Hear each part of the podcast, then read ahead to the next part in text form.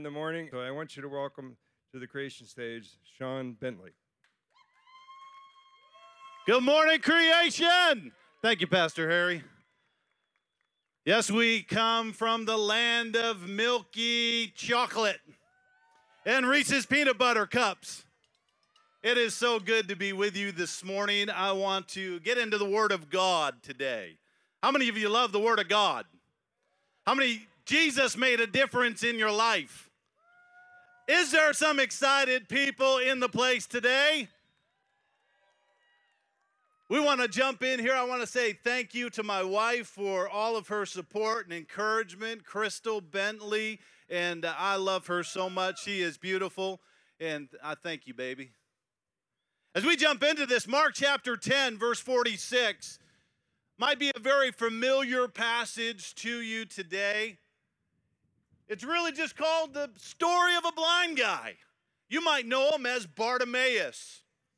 The Bible tells us in verse 46 then they came to Jericho. That was Christ and his entourage, his disciples, together with a large crowd. It's important for us to know that Jericho is about 15 miles from Jerusalem. Jerusalem, as we know in Mark, it goes on to the triumphal entry, the trial of Christ, and then his crucifixion. So when he came to Jerusalem, he came to Jer- Jericho before that together with a large crowd. We don't know how long he was there because it bumps right up to now he's leaving the city. I would look at it like this today Jesus is on a death march. He's the Alpha, the Omega, the beginning and the end. The Word became flesh and dwelt among us. And he understood what he was facing, what he was walking toward. So every step of his journey was one step closer to that trial, one step closer to that crucifixion, one step closer to the ultimate salvation for mankind. Can you be excited today? As we celebrate communion here at the festival, we celebrate candlelight, we celebrate all that God has done. It is because of this death walk that he went on. The Bible tells us there was a blind man named Bartimaeus. We take just a moment to look at his name. We understand that Bar means son of, Timaeus means honor. So, literally, his name was Son of Honor, but yet it doesn't make sense when we put it together because here is a blind man with the name Son of Honor. Son of Honor. The Bible goes on to say he was sitting along the roadside we understand this that the roadside is for marginal people. The roadside is often less for those that are going through struggle that nobody else wants to deal with. The roadside is a place for, for lonely individuals. The, lo- the roadside is one for somebody that's tried and failed and washed up or washed out, is the roadside. And there we see this son of honor, Bartimaeus, sitting along the roadside. It's strange because his title does not match his situation. The title that he's been given at birth does not match who he is. He has been blind since birth. Can we get just for a moment when he heard that Jesus of Nazareth was on his way by? The Bible says he was sitting along the roadside. He was sitting along the roadside. He was a beggar. He was there begging. The crowd was gathering around him, and as he's sitting there, he's understanding that Jesus of Nazareth, this one that he had heard so many stories about, that he was so enthralled with, he understood that this was the Jesus coming by. He heard of the healings. He heard of the miracles. He, he heard of the raising of the dead. He, he'd heard of the feeding of the 5,000. The stories had been there. There were some in the crowd that were very much against Christ. There were some in the crowd that were so for him and so excited, and this giant parade of people were leaving Jericho. There sits Bartimaeus. The thought would go through his mind what am I going to do at this moment? My heart is, is welling up with anticipation. I'm hearing the crowd get closer and closer, and all of a sudden, he realized that Jesus is within shouting distance. The Bible tells us just simply, as he heard that it was Jesus of Nazareth coming by, he started to shout. Now, I don't know about you if you shout in church at all. There are some shouting churches. I don't know if you shout in church, but this wasn't that kind of shout. This was a shout of desperation. This was the shout of the marginal person. This was a shout of the one that had gone through some things in life and wore a different title than what his name truly meant. His name meant son of honor, but he was wearing son of depression, son of loneliness, son of struggle, son of blindness, son of I don't know what's going to happen next. I don't know where my next meal is coming from. That was his name.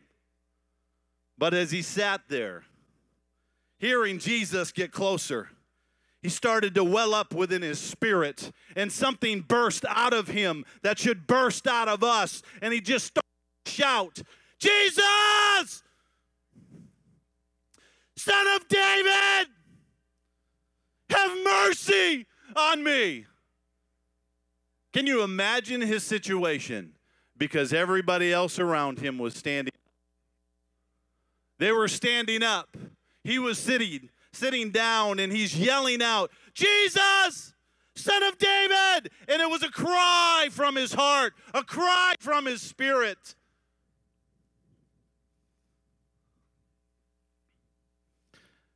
It's important that he said, Son of David, because Jesus of Nazareth was on his way. Son of David meant that he understood prophecy.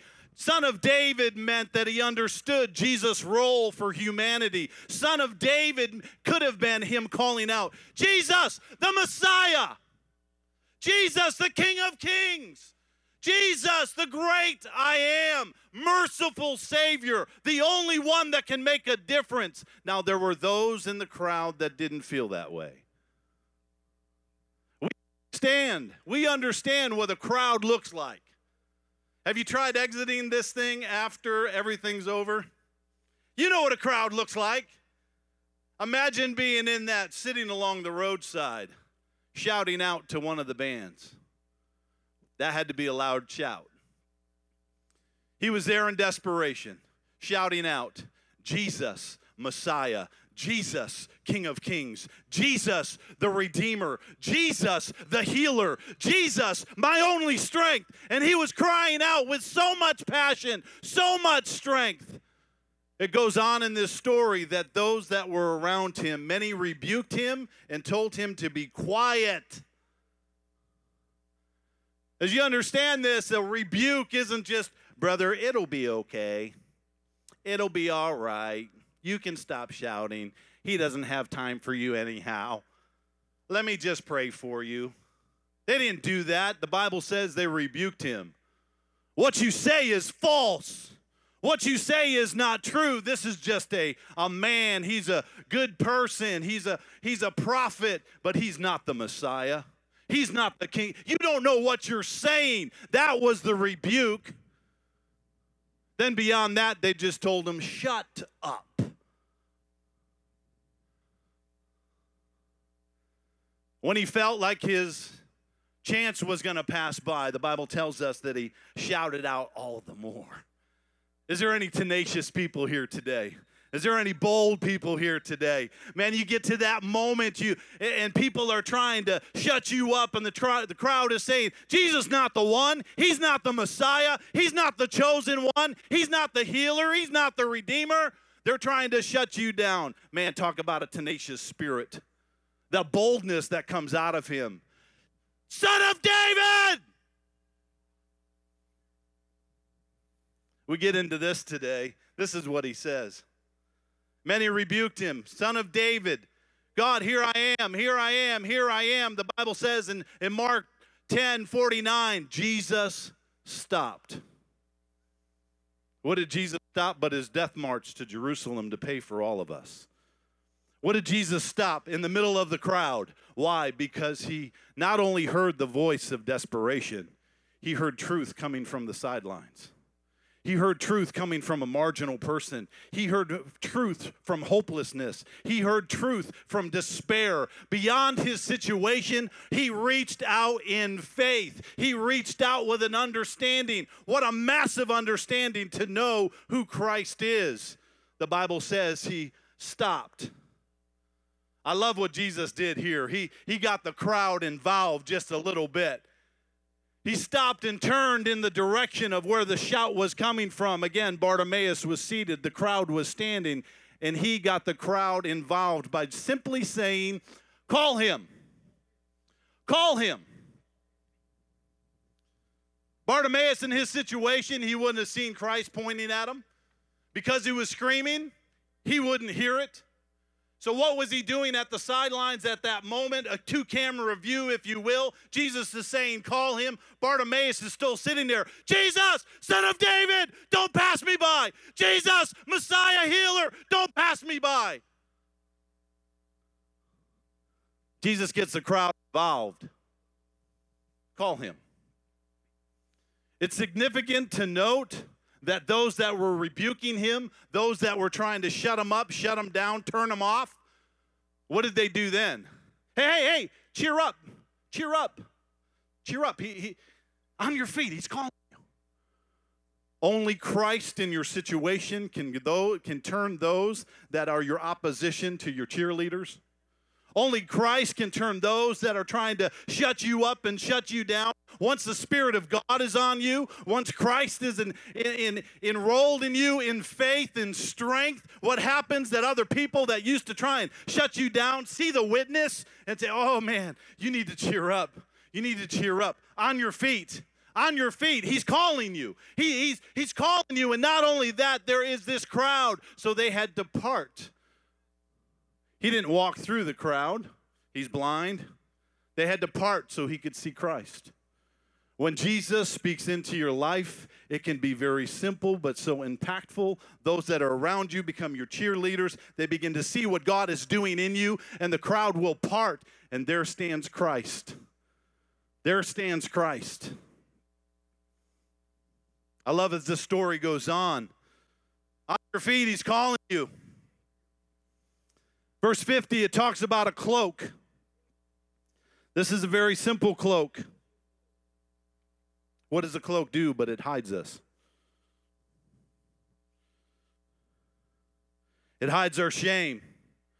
It hides our situation. It hides our, our, our, our struggle. It hides the things of our past. It hides us. As a beggar, he would have sat alongside the road, not with it wrapped around him but on the ground to collect money. Just collecting money. People would come by, throw it on it, he'd drag it to them, pick up the money, throw it back out, get some more money, drag it in. That was his life. That was the son of honor that day. Get some more money, drag it in. When he'd go home at night, the cloak of shame, the cloak of struggle, the cloak of adversity, the cloak of loneliness, the cloak of blindness. He didn't need to see anyhow. So many of us today walk around with the cloak on, the cloak on, the cloak of our situation, the things that are around us. We want to hide from the truth. We want to hide from the pain. We want to hide from the struggle. The Bible tells us that Bartimaeus, when he got the attention of Christ, he took the cloak and threw it aside took the cloak and threw it. It was all that he had in life. It was his livelihood. It was his identity. And he takes it and throws it off. He comes to Christ. He stands in front of him. And Jesus says this What do you want me to do for you? Imagine this in the entire crowd, one person yelling out the truth of who Christ is. Jesus comes to him and says, What can I do for you? That is a response to the name that he was crying out. That was a response to the, the message he was telling other people when he was crying out that name Jesus, Son of David, Jesus, the Savior of the world, Jesus, the Messiah. Christ responds with this What can I do for you? That's him saying, What you speak is the truth. What you say is faith. Man did not tell you this, faith has told you this. Jesus didn't need to ask him what he wanted. He wanted to make a statement to you and me today. When we call on the name of Christ, we get audience with him and he meets us along the roadside. Barnabas said this, Barnab- Bartimaeus said this Rabbi, I want to see. Rabbi, I want to see. Rabbi, I want a different name. Rabbi, I want to get rid of my cloak of shame. Rabbi, I need change in my life. I want something different. Only you can do it. The Bible tells us that Christ just simply looks at him and says, Go, your faith has made you whole. Your faith has healed you. Your faith has done something significant. I want you to understand this from the seated moment, from the time he stood up to the time he stopped shouting, to the time he threw his cloak aside. His life had not changed yet. He was still blind. As he walked through the crowd and stood face to face with Christ. But after Christ spoke into his life, his blindness left, the Bible tells us that he immediately received his sight and walked along the road. As Christ said, Go. That is the command for each one of us. We throw the cloak aside, we raise our hands and our voices Jesus, Messiah, have mercy on me. And what does he say to you? What does he say to me? I give you, I give you the truth of your name child of the king. I give you the truth of your name, chosen one. I give you the truth of your name, my, my love, my, my choice, my child, my prize. Bartimaeus came into his name that day. He was no longer son of desperation, son of blindness, son of, son of struggle, son of the, the roadside experience. It wasn't because of the honor of him as a man, but who he gave honor to. He came into his name, Son of Honor. We're reading about him. We're telling this story again. Friend, I don't know where you're at in your journey. I don't know if you're seated along the roadside. Maybe you're one just day after day putting that cloak on. God's got a new name for you. He wants you to come into the name He has given you because that journey, that death march continued from Jericho to Jerusalem, the triumphal entry, the trial, the struggle, crucifixion, so you could have the name Child of the King, Child of the King, Child of the Redeemer. In our lives, it's important for us to know that God wants you to throw off the cloak. You're not a marginal person. He wants to stand in front of you and you in front of him. Jesus, the Messiah, have mercy on me. Jesus, the Messiah, I want the fullness of my name. Your child, who you are, your love. Friend, I want to encourage you this morning. Take on the name that Christ is giving you, child of the King. Would you take just a moment and stand with me around this arena? If we say, Get up, cheer up, on your feet, He's calling you. I don't know what situation you're in today, but we can walk into this last day of creation knowing that the King is by our side. The crowd is encouraging us. Those on stage are encouraging us. The bands tonight are encouraging us. Cheer up on your feet. He's calling you. Let's give God a voice of praise this morning. Thank you very much.